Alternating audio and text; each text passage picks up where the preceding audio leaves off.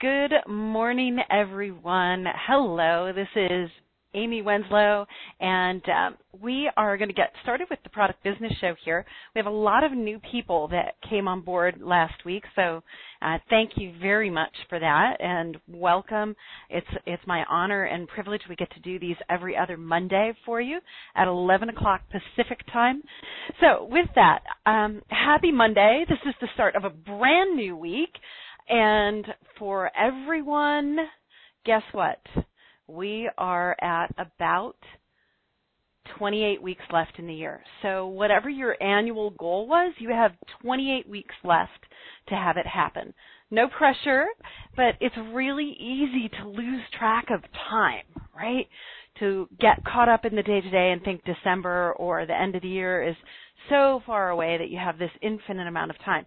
Well, if you're coming into the start of summer vacation for your kids and and you know your family it can get really distracting so i wanted to bring this up before we dive into the content about writing compelling marketing copy and this is going to be very interactive today marketing copy is a topic that's near and dear to my heart and um, so I will leave time for questions. I'm going to give you a little bit of content here at the beginning, and then we'll dive into questions. So please ask questions. That is the way for you to create the most value for yourself out of these shows is for you to engage, ask questions, think about how it applies to your project and do that mental translation from what I'm saying to your specifics, okay? So with that, let me give you a little bit of logistics. I'm Amy Wenzel. I'm the CEO of Products to Profit and the host of the Product Business Show. This is a community of innovators, entrepreneurs, business people, and inventors that are really looking to grill, to build product businesses both online and offline here in the US and globally. So um, we like to work with people that are doing physical products, and I would love for you to share this show out and share the message out and, and connect us to anybody you feel could really use some support doing a better job of building their product business without the risk of a ton of inventory.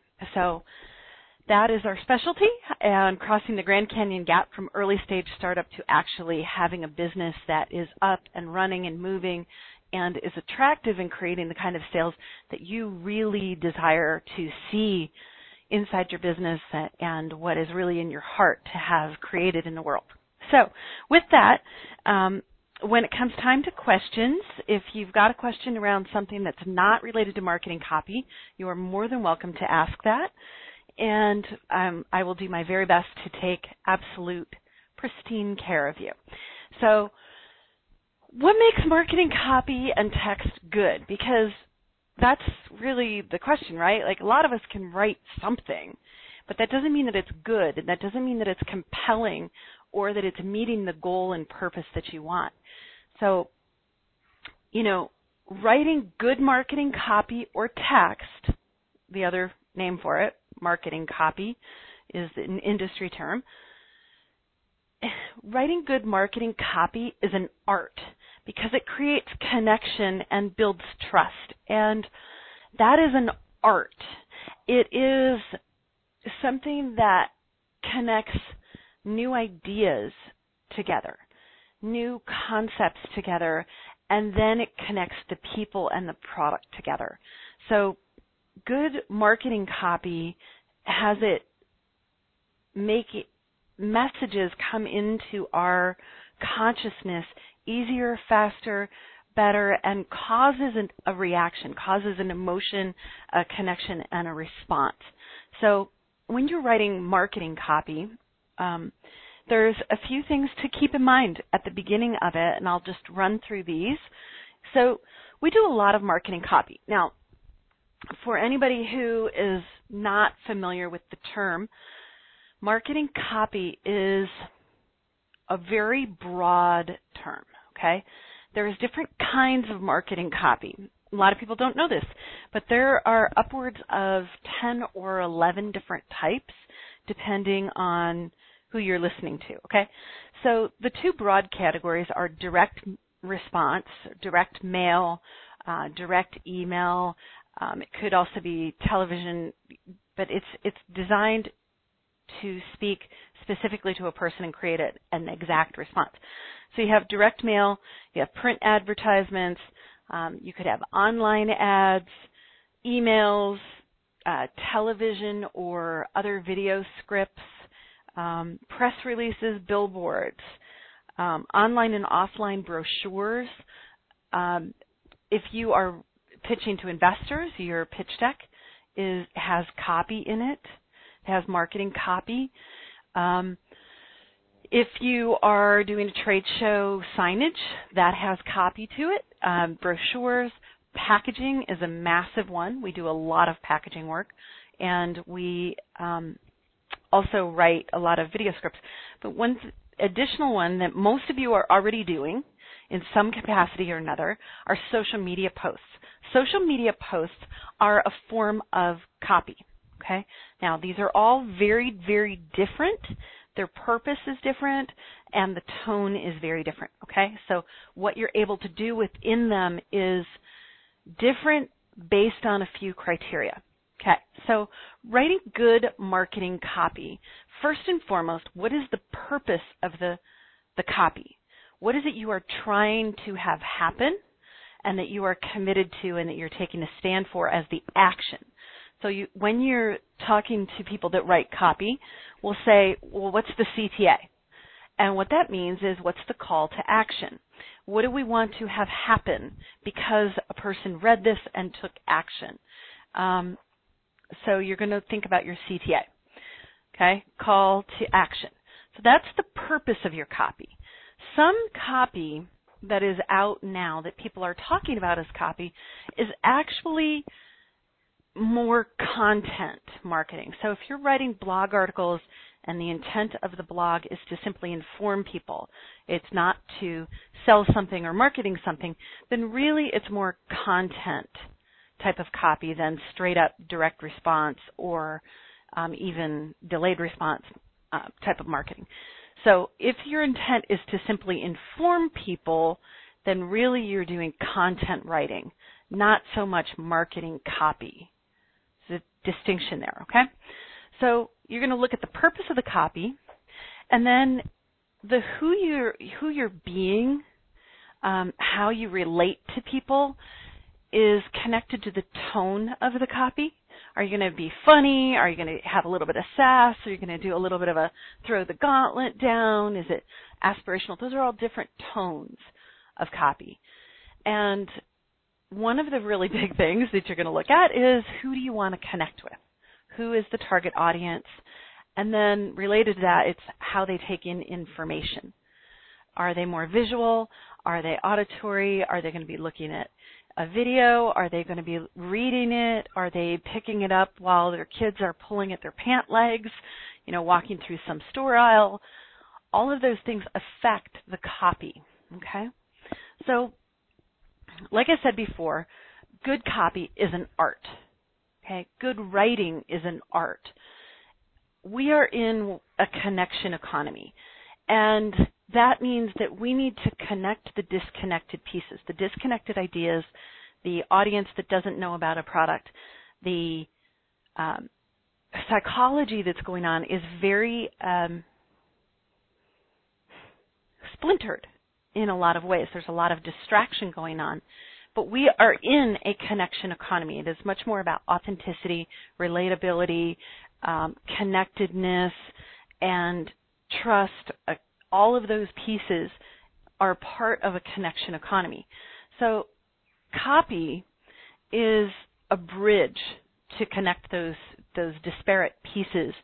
Um, one of the things I wanted to make sure to mention here is that good copy takes time and space to do it. By that I mean mental space. Okay. If you are doing an email campaign and you are trying to write it in five minutes, your copy will not be very good. Okay? Doesn't matter who you are, doesn't matter if you're John Carlton, you know, famous copywriter, uh, Jay Levinson, any of those guys.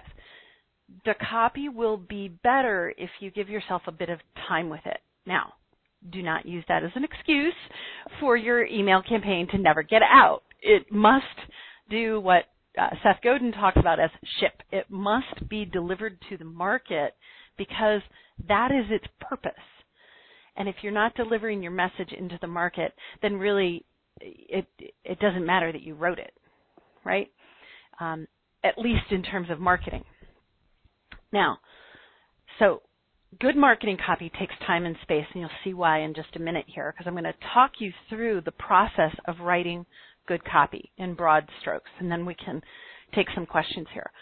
So, um, on average, good copy for, say, a medium-sized email, like we're looking at, I don't know, 400 words, something like that, um, could take you an hour and a half to two hours if you're good at it. If you're not good at it, it could take you 10 minutes and you'd think you'd be done. Um, there are, is structure to the the message here though. Okay? So if you are writing it for packaging, you have more space constraints. We do a lot of this. Um, matter of fact, that's what I'm spending a good portion of my day doing today is writing copy. Um, when you are writing for packaging, there's a different environment that the person is in when they're reading it.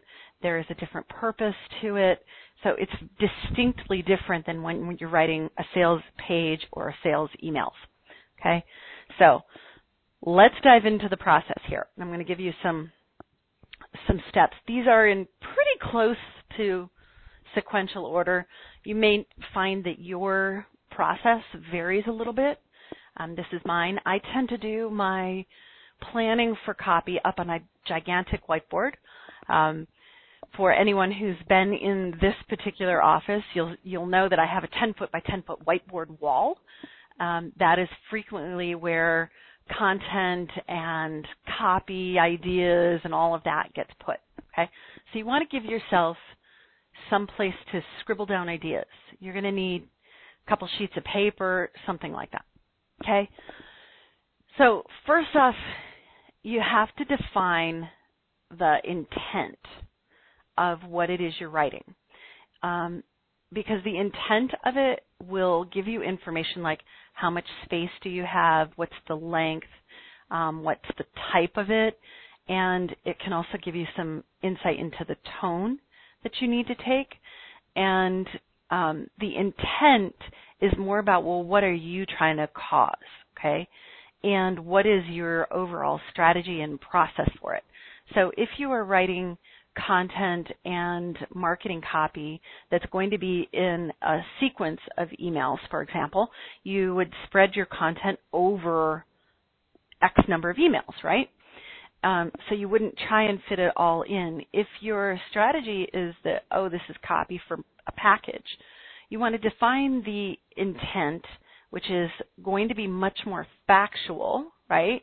It's going to be get these benefits across this thing, you know, have them understand this, comply with these legal standards, etc. Um, so it's more factual. You have less space for story.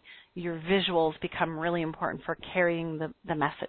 Okay, so decide your intent so that you know how long it is, the type, the tone, how much space you have, and please do yourself the favor of defining your audience.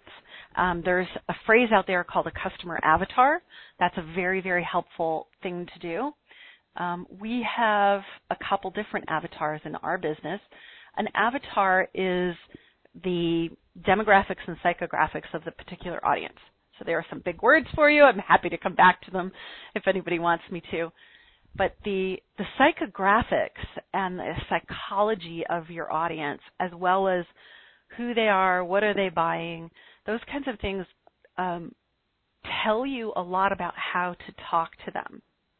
You know, um, how to connect with them. And it's our job as communicators to speak in a language that the other people can understand. Okay? So you'll hear me do things like this even on this show where I say, oh, copy is text. Because I realize that I have to translate the word copy for some of you that may never have heard it, right? Um, even the word avatar. So an avatar is a list of the psychology or the demographics and the kind of the energy of the person that you're writing to. I like to actually have a picture in my head or literally on my desk of the type of client I'm writing to, or sometimes I'll actually pull up a photo of one of our actual clients um, that an offer. It, it could be somebody who's already in a particular program, and I'm writing new copy for that program. Um, and so I will actually picture a real person. Um, or if you're new or you, it's a new offer, you don't have those, you could pick, you know, a magazine photo that looks like the person. Like if you're writing to a soccer mom, pull out a picture of a soccer mom in the car with the kids in the back seat, right? So uh, defining your audience and your customer avatar in your process is really important, and you should do it early because how you speak to that uh, type of person with those concerns is potentially different. Okay, so the third thing you want to do is have a list of benefits and the features of whatever the offer is. So it, for packaging, it's the contents of the box, for example, and what the different features on the product may be. Um, you could handle those a lot of different ways depending on what the product is. Like you might have an instruction sheet that has marketing copy to it. You could have a box that has marketing copy. You can have the combination of the two. It's really varied. So you want to write out a list of the benefits and the features of the product. Okay, um, it's really important because this will have you write differently, and you'll be able to weave some of the benefits into other areas than just say a contents list. Okay. Um, another thing that's really helpful for various types of copy is a list of credentials. So you want to write out, um, is it, have you won certain awards? Um, have you spoken at different places? Are there memberships to professional organizations or certifications? Or if your project, your product is a very heavily engineered product, you know, if you're a Harvard engineer, for example, that might be important. You know, you want to kind of list some of those. Um, I was doing this process with a, a good friend of mine on Saturday evening, and turns out she had this whole big long list of credentials that she's never used anywhere. I mean, outstanding credentials that would be super sexy to the people that were reading her emails. Um, and she's going to put out a new offer and do some really, really cool things for people for an amazing price. And she had never thought to use credentials. And it's not like you're going to list them all, but you might find that there's something in there that's just absolutely golden. Like we were able to weave in that, you know, she's on the board of the Pasadena Angels investment group. And so this particular thing that she's going to do is going to bring this, the eyes of an investor to looking at the financials and the operations inside a business and give you a list of things to clean up that if you're going for investment capital would be very, very helpful to do. So your list of credentials can give you some really great springboards um, and some really strong pieces that people will relate to differently. Okay. So the next part of the process is after you get this list of uh, benefits and the features of the product, you want to look at the list of credentials possibly, and there will be some things that pop out if you're good at brainstorming with this. And you want to write down these snippets of text that'll just kind of come out. Okay, so they become snippets of story or little uh, inspiring analogies that you could use. Like we talked about one on Saturday for her that is uh, relating a company to a person's body and how if one part goes out of balance, then you know if you have a, a sprained ankle on your left foot, then sometimes your right hip ends up sore or your back ends up sore because you're limping because you're accommodating something, right?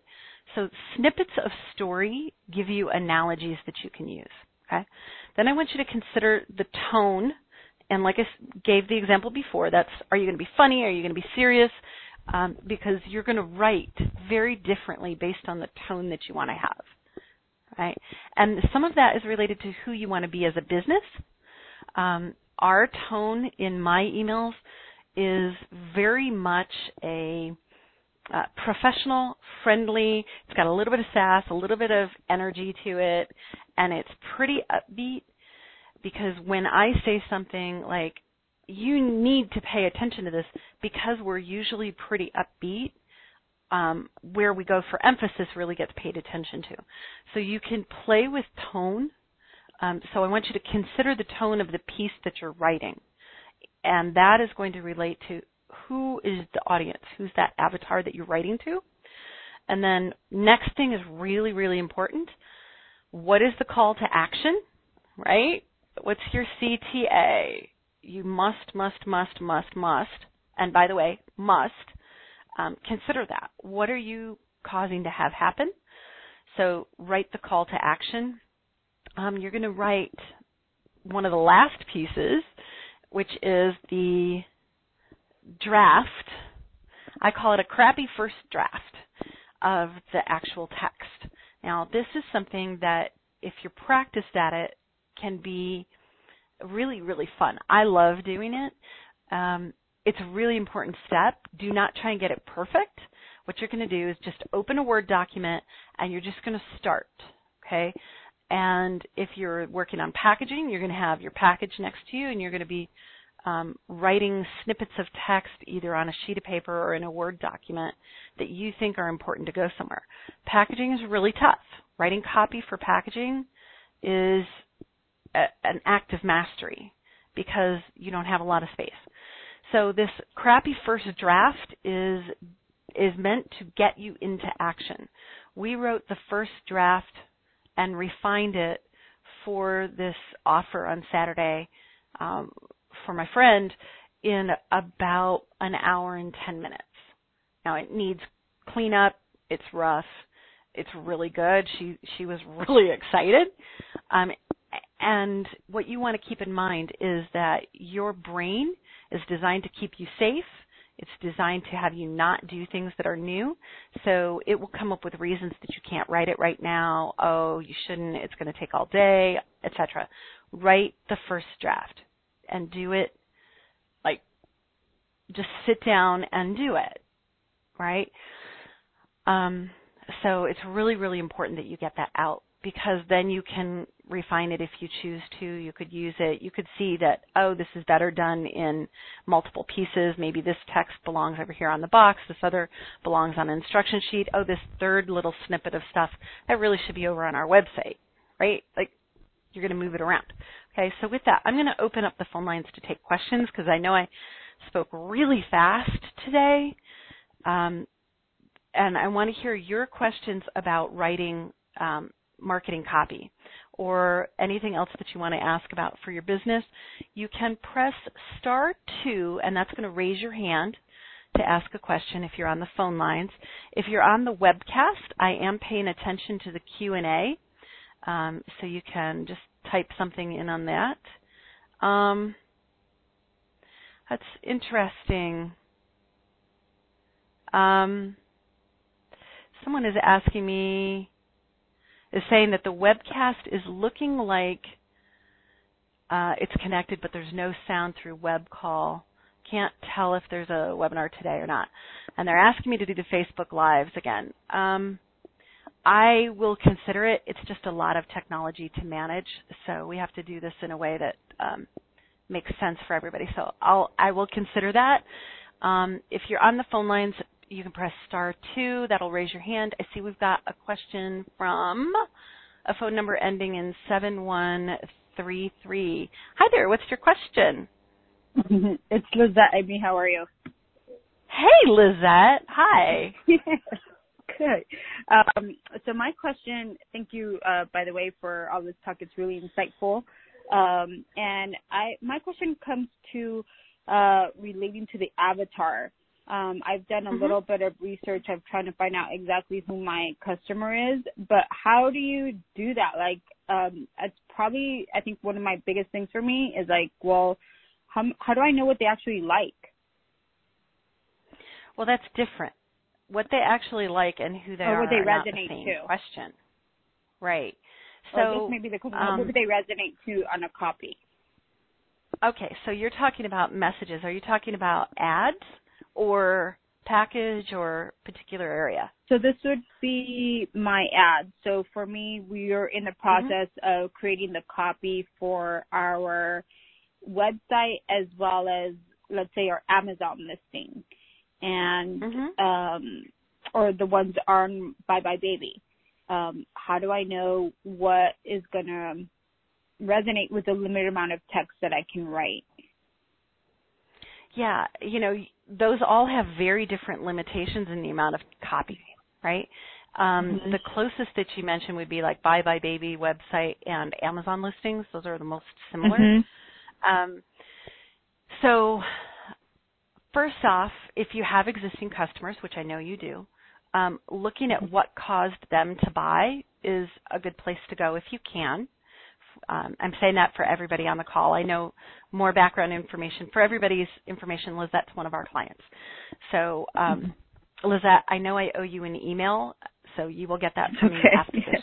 Okay. no worries. So yeah, no worries. you'll you'll get that. We'll take care of it. Um, so so when you are doing website copy, um, you have more space to make it be um, more story driven right? And web copy for your website specifically.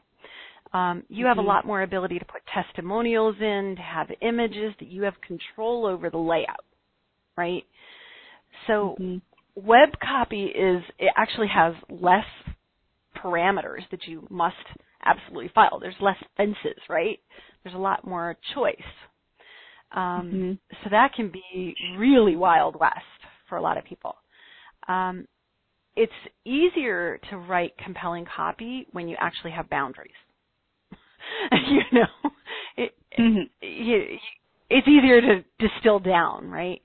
Um, it does take more time. So first off, you would want to run some data analytics like we talked about on existing customers, if you can, because um, that'll tell you more about the demographic of them. Um, the avatar for you, I know we've talked about. Um, if you want to share what the product is, you know, I'm happy to have you do that and say what it is to people. Um, sure. Um, so for those that don't know us, um, we are the founders of Infant Tech. We came up with the Zuby, which is a baby monitor for cars, and we primarily um, sell to first-time moms because we're helping them uh, give them peace of mind specifically when they're driving. Um, so if I could share Amy on our who I think our mm-hmm. demographic mm-hmm. is, it's the sure. millennial mom aged between 25 to 35, maybe even 40.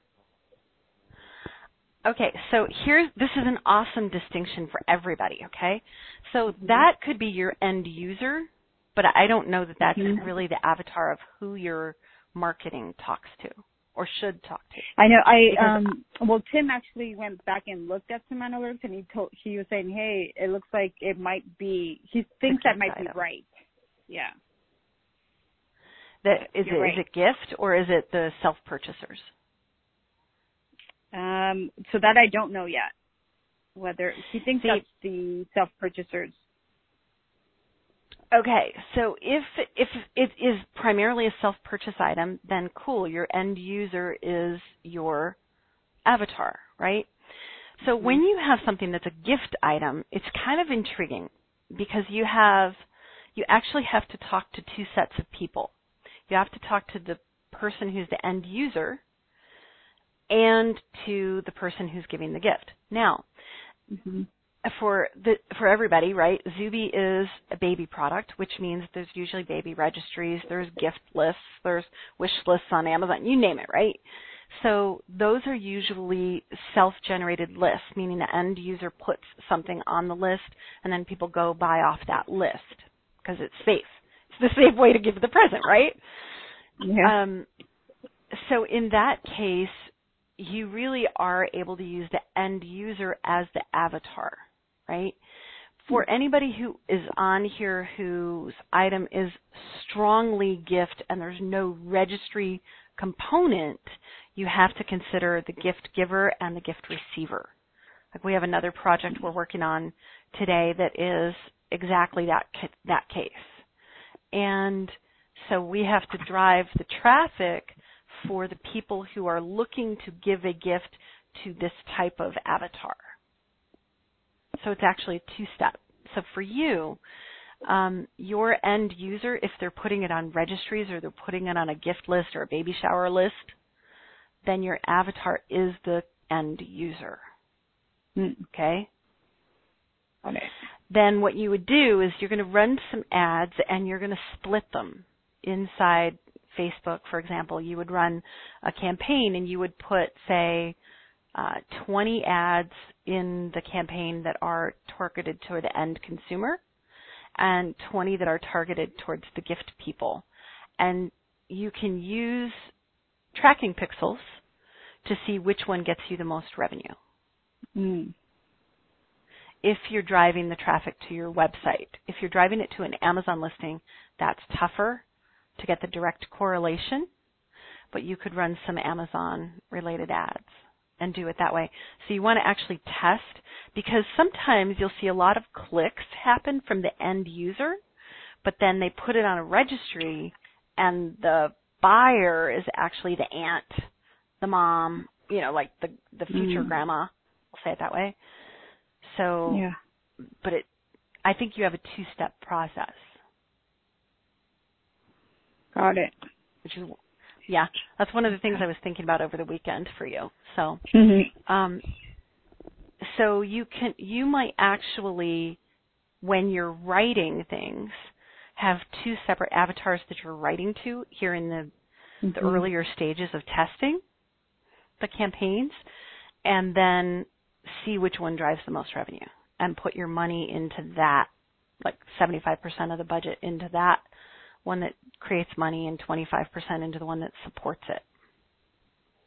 Got it. Does that make sense? Yep. Cool. Thank you. Cool.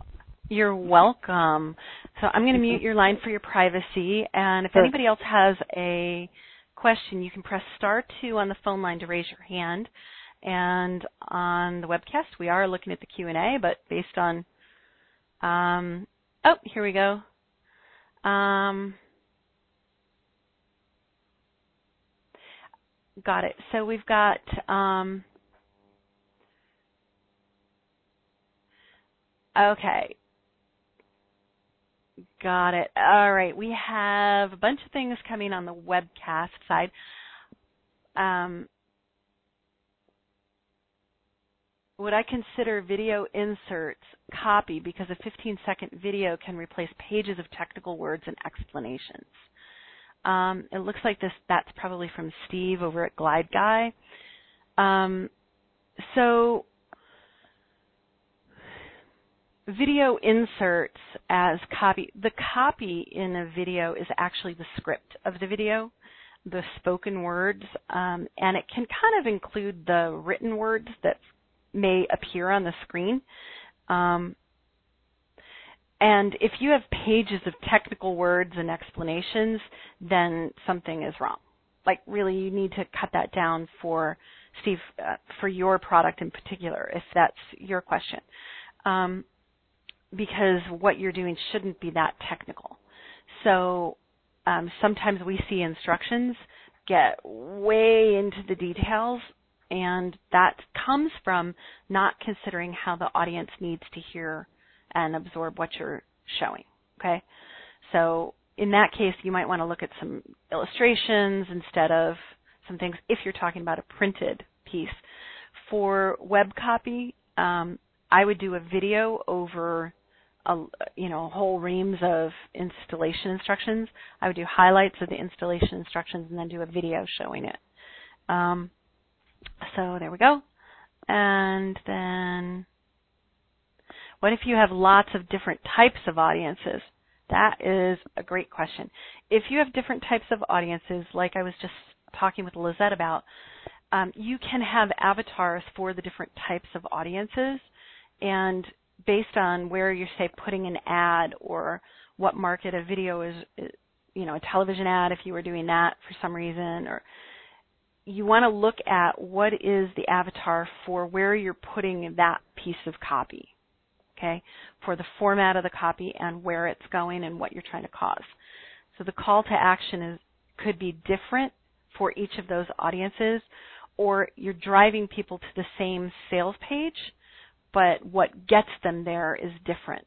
So you, if you think about it like spokes in a wheel, that might help you. Um, but if you have a lot of different types of audiences, keep that in mind when you're writing. Okay. If you try to have one piece be general for everybody, and you have a lot of variety to your audiences, you will lose the impact of your writing for a great many people. Okay, keep it in mind. Um, so let's see. Okay, so that's everything from the webcast right now. And then um, for anybody on the phone line, you press star two to raise your hand. That will um, let me know that you've got a question. If you have copy that isn't working, um, this usually comes up about now. How do you know if your copy is good or bad, right? If you are making sales and um, so if you are making sales, then you have something that works about your copy and your process. It could be something in your sales process overcomes the bad copy, or it could be that your copy is really great and so depending on what you're selling and how you sell it, you want to look at your sales numbers. If you are getting sales, but then you're getting a lot of returns of a product or a service or something like that, then there is an unmet um, promise that is in your copy. And you have two choices. You can look to the quality of the product, the fit of the product to the audience, or are you overpromising in your copy because you think you you need to, right? Are you overselling what it does in a way that is doing you a disservice if you're getting like crazy amounts of returns? Um, if you are not getting sales, um, you have a couple problems. It could be that you're not getting traffic to the offer, wherever the offer is placed. Um, it could be that the visuals are incompatible or the quality of the videos, the visuals is incompatible with what you are putting out as your product. Um, it could be that your your marketing text is horrible. Um, if if it has no impact and it's namby pamby and it's filled with things like maybe, could, should, and it's wishy washy, you are not going to get people to take your, your offer. Period. If you are wishy washy about it, since sales and marketing are a transfer of energy, you're going to transfer wishy washy and namby pamby and wishy washy again. Okay? So um, take a look for definiteness if you cannot say that you've worked with quote hundreds of people, right? If you don't have that, or you can't say the kind of things that we do, like we have two sharks from Shark Tank that send clients to us. If you can't say that with definiteness and authenticity and you know ethically and have it be true, then you need to find something else to quote, right? Um, for example, you know, we had somebody recently where they said, well, it's about 50 people. It's about 50 uh, companies that I've worked with XYZ way. And I said, okay, well, about 50 is not going to cut it. What can you get behind? And I said, could you get behind dozens? You know, and they were like, yes, I can do that. Because they were like, well, it might only be 42, right? So because they were wobbly about it, we have to strike that 50, right? Because it doesn't work because every time they're in a sales conversation and they're they're saying that number, they're going to be wishy-washy and they're going to undermine their own sales. Okay, so keep that in mind when you're quoting numbers. Um, I have time for one more question if anybody has one, and if not, we will uh, move on with our days. Awesome, we've got a bunch of people on the webcast. Um, let's see. Okay, we will take a look at the webcast process just for everybody. Thanks for letting me know that it was a little wonky today. Um, let's see. Ah, and oh, Steve, congratulations! Glide Guys made it onto the Inventor Showdown on Evine Shopping Channel for August. So everybody, watch out for that. Um, Steve has been on the show for a long time here. He's he's a regular listener, and um, so made it on to the Inventor Showdown on Evine Shopping Channel for August. So if you are on the Evine Shopping Channel in August, pay attention. Uh, you'll see glide guides, uh, furniture glides there. So um, cool. Let me refresh the page.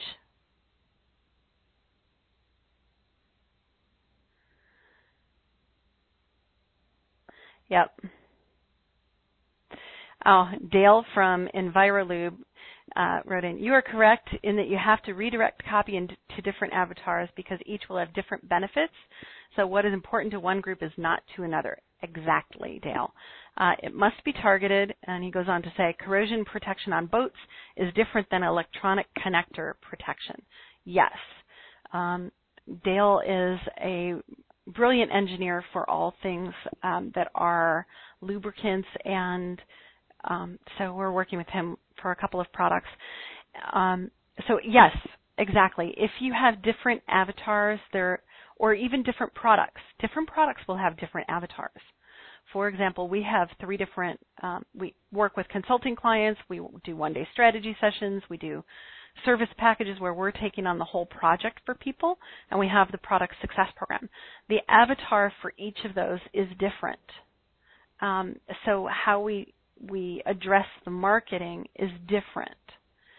So the product success program is much more focused for people that know that they want to build it as a business. They know that they want to do it with help because they want it to be smoothed out and the process to be um, you know they they know it's going to take time but they want it to not take a lot of time and they want to do it really effectively that's the product success program if someone needs something and they just want to get you know this one area of information handled or they just want to do licensing or something then they shouldn't be in the product success program they should actually be working with us in consulting hours and let us just work in this narrow focused way um, so if someone wants a packaging project, then they are looking for very specific deliverables. Um, they hopefully would already have the strategy and the pricing worked out. And so we're working on visuals and copy and some of the logistics pieces, right? So then they would be a services client for us.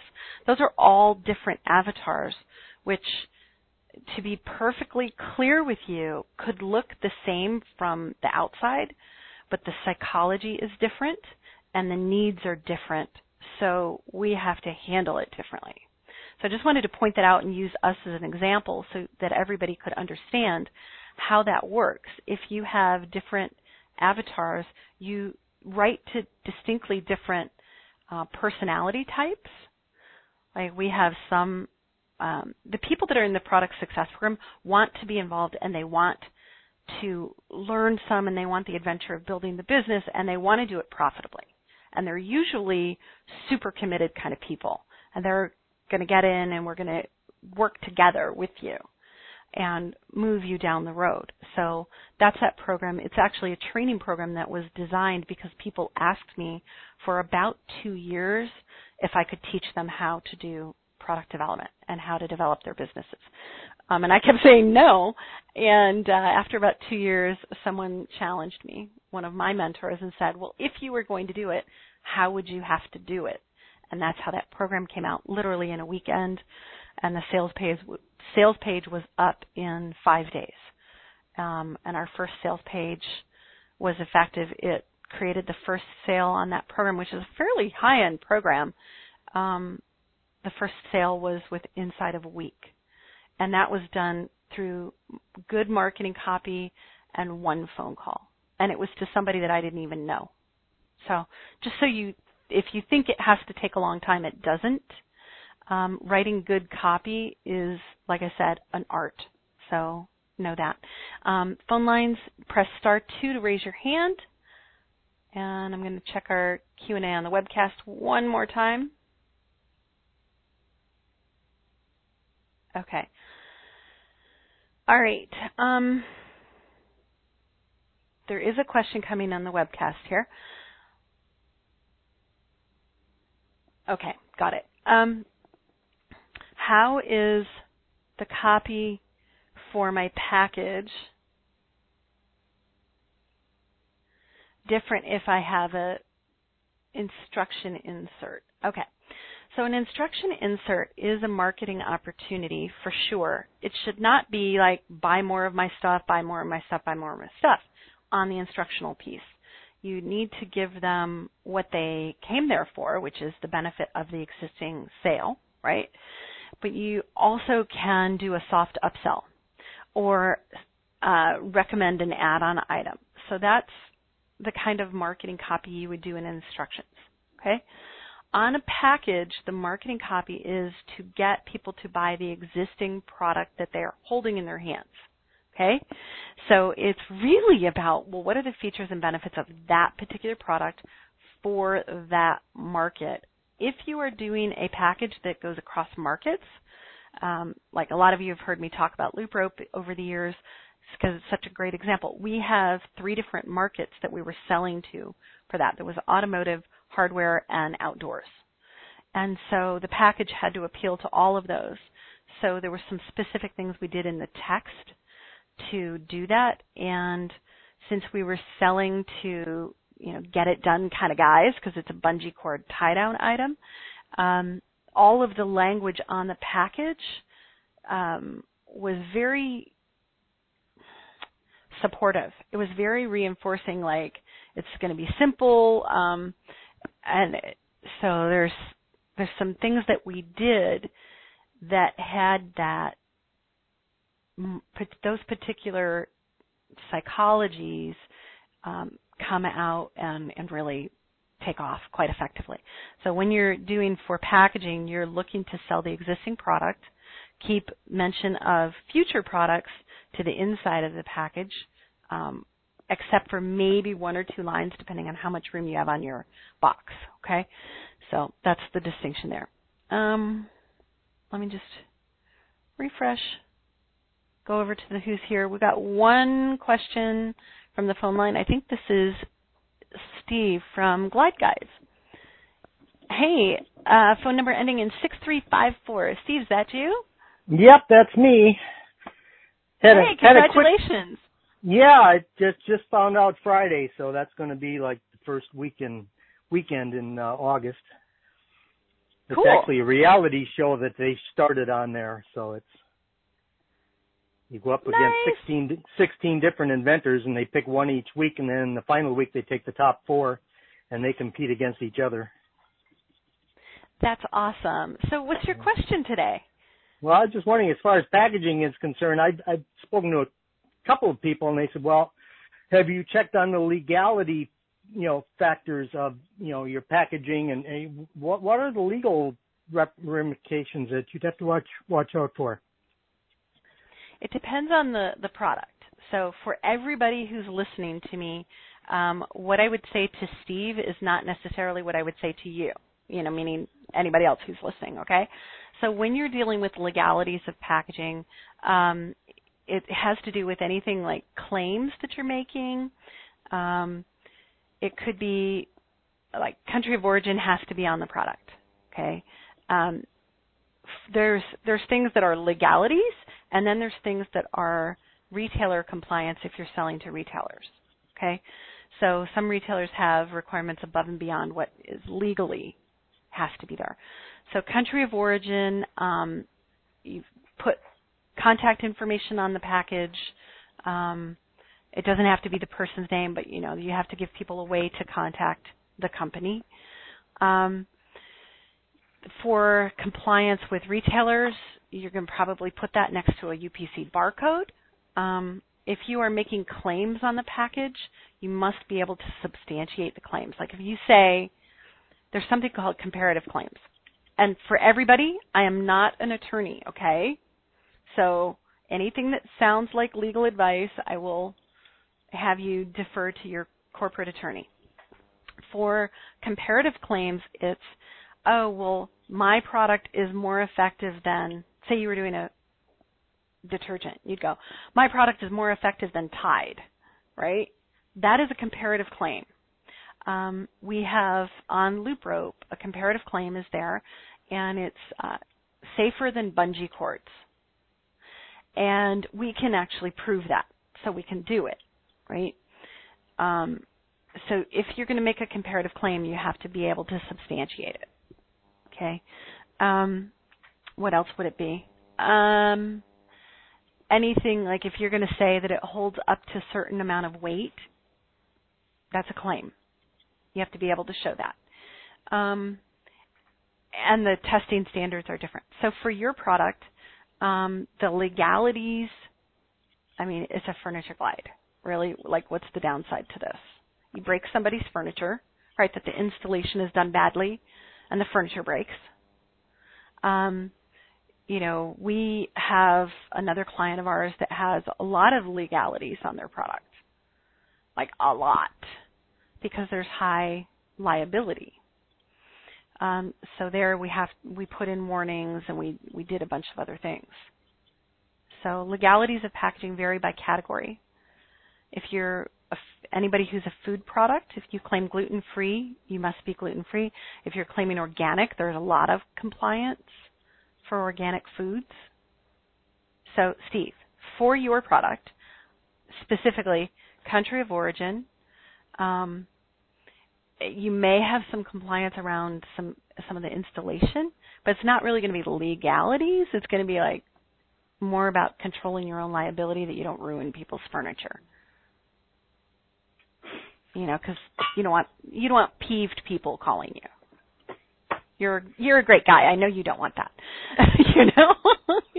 well, I've had them up for about ten else? years now, and I haven't had any problems like that come up. So I think I'm fairly safe. Right, but when you scale the the distribution and it's you don't have as many chances to talk to the person, your packaging and your instructions have to replace what you would say. And, and so people that, are not I, very knowledgeable when it comes to furniture glides, so they don't uh, they don't understand very well easily. Mm-hmm. Exactly, and so for everybody, um, you know, keep that in mind when you're doing packaging. That packaging needs to replace what you say to people. That doesn't mean that what you are saying is necessarily the most effective way to put whatever needs to be said right? Um, were you the one who asked the question about the video inserts? No, it wasn't me, but it, but I'm doing most of everything I do now is is really video because you can't explain what these do without it. Right. What you want to do when you're doing video for everybody is when you are doing a video, you do want to script it out. You want to have at least an outline of your talking points. Um, otherwise, it gets really easy to be very rambly so even for one of these shows, I have three sections of the whiteboard going with notes for each section to make sure that I, I hit the things that I think everybody should be hearing about it. Okay? So script it out at least in outline form. And definitely script the call to action. The what do you want to have happen if they are more sales related videos. Okay? Yeah, I found that just just putting a video with nothing, not even any sound, gets more response than anything else with these. They just look well, at it and go, "What is that?" You know. Yeah, 85% of videos um, on Facebook are watched with the sound off. Yeah, you have to physically turn it on most of the time. Yeah. Mhm. 85% of the videos for Facebook though are sound off. Yeah, crazy. but anyway, does that answer works. your question? Yeah, yeah, that, does that, that answer your question like about legalities? There, there's always, you know, people have always, you know, some companies have already asked me, have you checked this out, or is everything legally done on your, on your, you know, on your packaging? And I'm going, you know, what's to be legal? I mean, how far can I go? You know. Well, you would see, you know, do you have the trademark notification on it? Um, if you mentioned somebody else's product, did you notify that the trademark is registered to them? Um, like people do that a lot. They miss that with phone accessories. They'll have an iPhone on the package, and they don't notify that you know iPhone is a, a trademark registered to Apple. Um, so there's things like that, and then copyright standards. Um, there's there's a ton of little nitty gritties that our packaging when we work on it, we send it through legal review. Yeah. Well, with mine, there's really nothing to compare them to, so I don't have to worry too much about that. Well, that's just the comparative claims. You'd also want to make Yeah. sure, you know, if you have you filed the trademark, um, is it granted? Are you using the right uh, nomenclature for it? Is it the Circle R or is it the TM? Um, those are a little different. So that's um, there's also some things like um, an example of a retailer having a requirement. If you were going to sell to Walmart Canada, you have to do trilingual packaging, which is crazy but true. that means you need English, Spanish, and French. Uh huh. That For every piece of text. Yeah. Every piece of text, if you're selling Walmart Canada, needs to be trilingual. And there's um, requirements on the font size. I Like, um, if I'm remembering now, I always have to look it up in in our records because we want to make sure we get it right for clients. But the um, Spanish and French have to be at least 50% of the size of the English. If I remember correctly, it's 50%. Um, Lowe's requires Spanish. Um, so when you get into some of the hardware folks, they can start to make requirements of your packaging, which are legal requirements. And then there's consumer product safety testing. That's probably the other piece your guys are asking about. But you don't have a lot of that. No, I shouldn't be involved with too much of that, and hopefully it's uh, you know another reason I just want to. Hopefully, if I can just get them licensed and get out of the whole mess, I'd appreciate it. Mm-hmm. It's too Yeah. much for you know I mean, you a don't need- person to try to do. Yeah when when people are doing packaging and if it's something that's for a small child you have small parts warnings there's different standards based on the ages so those are all legal compliance pieces some of which do not apply to you okay Well, that would be but i'm one mentioning thing if them one for everybody you know, if if one of these bases would pop off of the chair and a ch- and a child would you know put it in its mouth and choke on it, then what? Nobody can really answer Uh, you know, that question. Well the the small parts warning is okay again we're getting into legalities here so i will give you my perspective on it. This is not legal advice okay? Small parts warnings are uh, uh, the purview of the consumer product safety commission and uh, so cpsc.gov and it is if the product is intended to be used um, by children or for children um, and the small parts warning is a little different based on the age of the children too. That's why you see a lot of things will say, you know, games that have a lot of little pieces will have an age restriction. It's not so much the cognitive ability of the of what it takes to play the game. It can be the the size of the pieces in the box that drive that. Crazy but true. Okay. Um, a few more laws so- and then we'll all be happy. well, the Consumer Product Safety Commission is, uh, for large part, well intentioned. You know, it's just figuring out what comply what applies to you and what doesn't, right. right. um, Okay. and and reading the intent. We had one client where we actually renamed the product because what she had called the product, we were never going to be able to comply with the standards required for that definition of a product, and her product wasn't even that. She just used it, and we're like, okay, well, no, no, no, no, we need to rename this. We self. It, it was expensive for her to try and comply before we renamed the product. It cost her twelve thousand dollars to comply in two states with that standard.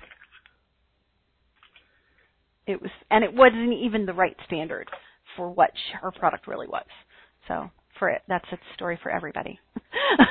but I think you're doing really great, and you know we do reviews of packaging for people, so we do that a lot in consulting time. If you want to take advantage of that, contact us, and we'll set you up with some consulting time and get you more dialed in on it. Yeah, and we if can also things do take off, I will direction for you. probably need to do that. Yeah. Yeah. Uh, cool. Well, I got to run because we've got a client to email, Lizette. but so anyway, don't mind me. Stephen, I'm just I'm for, just here getting you know taking up your time. No, no, no, no. You're doing awesome. You're doing awesome. I've just noticed I'm half an hour over for today. Yeah, yeah. But I'm gonna I'm gonna mute your line for your privacy. I'll we'll be back in in two weeks, everybody, and um, I do have Oren's Oren Hadam's uh, video checklist. We will be sending that out to clients. Oren has asked us to not distribute the recording, so um, it will not be put up on our blog, and we're working out whether I can send everybody the, the uh, a link to a private recording or not. So with that, um, watch your emails. We will uh, be sending something out, and um, we'll see you again in two weeks. Bye, everybody.